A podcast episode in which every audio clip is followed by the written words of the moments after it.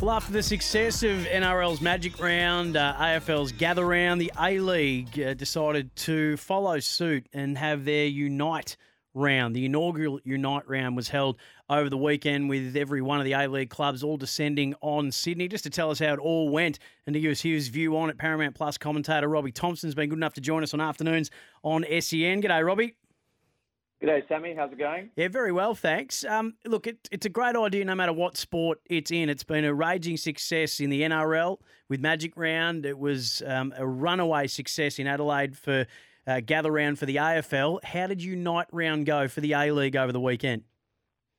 I think for, for a first time out, um, and given that it was coming off the back of uh, the grand final decision from, from the year before and a sort of backpedal on that one of giving the grand final to Sydney every time. Um, it showed a whole lot of promise. I think crowds weren't what people were hoping they would be, but I think on in terms of on the football pitch and the people's experience for those that, that came and were at the grounds to have double headers, um, two matches for the price of one at, at these stadiums. Um, I think it was great fun. And, you know, it started with a 3 3 draw on the opening day between Macarthur and Western United and finished with a 3 4 thriller between Perth and Wellington Phoenix in the men's comp. Um, so there were no complaints about the entertainment on the pitch, that's for sure. And what one thing that they did that I don't think that, that doesn't happen in, in the other two codes I mentioned is that they actually had the men's and the women's A League all playing. So it really was a, a unite round, and we saw history being made with Michelle Heyman.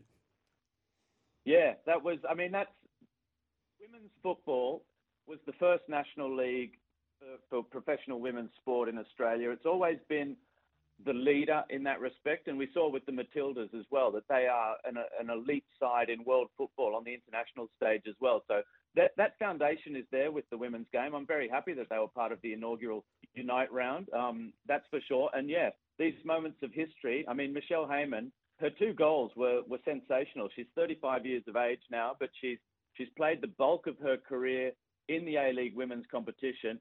Um, Canberra are an entertaining side. Results haven't been going their way, but she's she's been regularly scoring goals, and to become the first woman to ever score 100 goals, do it in the style that she did it, and also let's not forget she's a former Matilda, maybe former in inverted commas at the moment, because with Sam Kerr sidelined mm. with her ACL injury, you know there was a lot of talk before the World Cup. Maybe Michelle Heyman should be in the discussion. Maybe she should be again now because She's never retired herself. She's never pulled her hat from the ring. She wants to be part of the Matildas going forward, and she's showing she still knows where the back of the net is. Robbie, speaking of international football, um, reports were that the Socceroos were maybe a little sluggish in their 2 0 win over India, their first Asian Cup clash over the weekend. What did you make of the Socceroos' performance?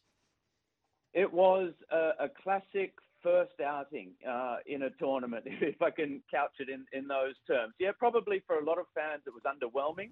India are anything but a powerhouse in, in world football, and given that we're coming off the success of the Matildas and the, the Socceroos at the last World Cup as well, where we saw us defeating Denmark and Tunisia and mixing it with, with Argentina. Um, sure, the performance was underwhelming. Um, but India were only there to defend. I mean, we had 28 shots at goal against four, 14 corners against none, uh, more than 70% possession.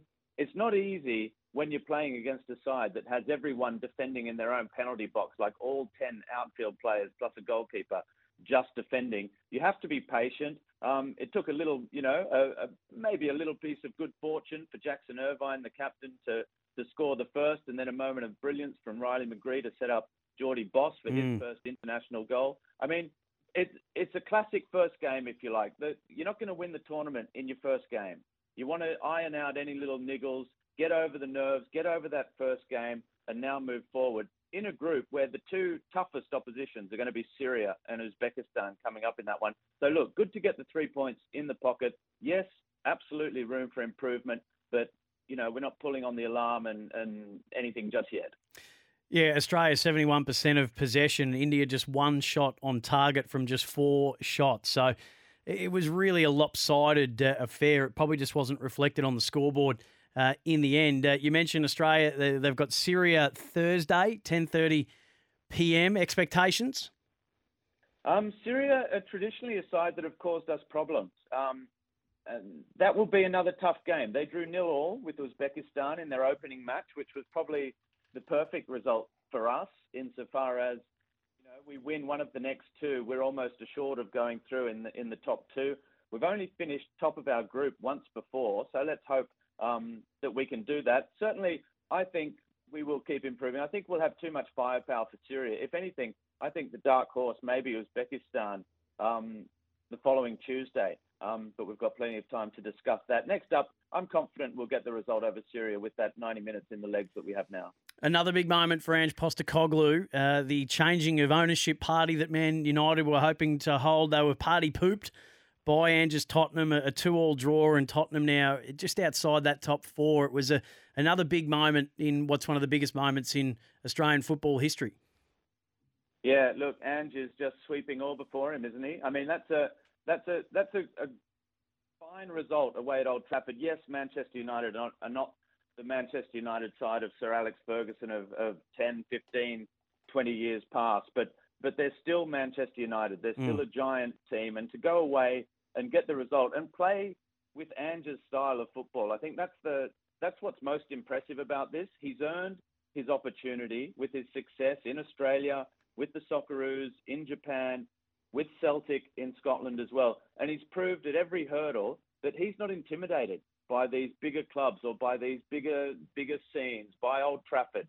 He's there to stick to his guns, to stick to his principles, and his players, his players are responding. I mean, he's got Richarlison scoring goals again, the Brazilian, who's who's really struggled recently to find the back of the net. He's on the score sheet. The fans love him. They've brought in some new players already in this transfer window.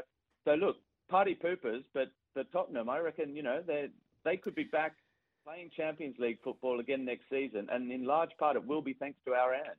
Robbie, uh, great to catch up with you from Paramount Plus. Uh, look forward to hearing more of you on Paramount Plus. We'll chat to you again soon. Fantastic. Speak to you soon.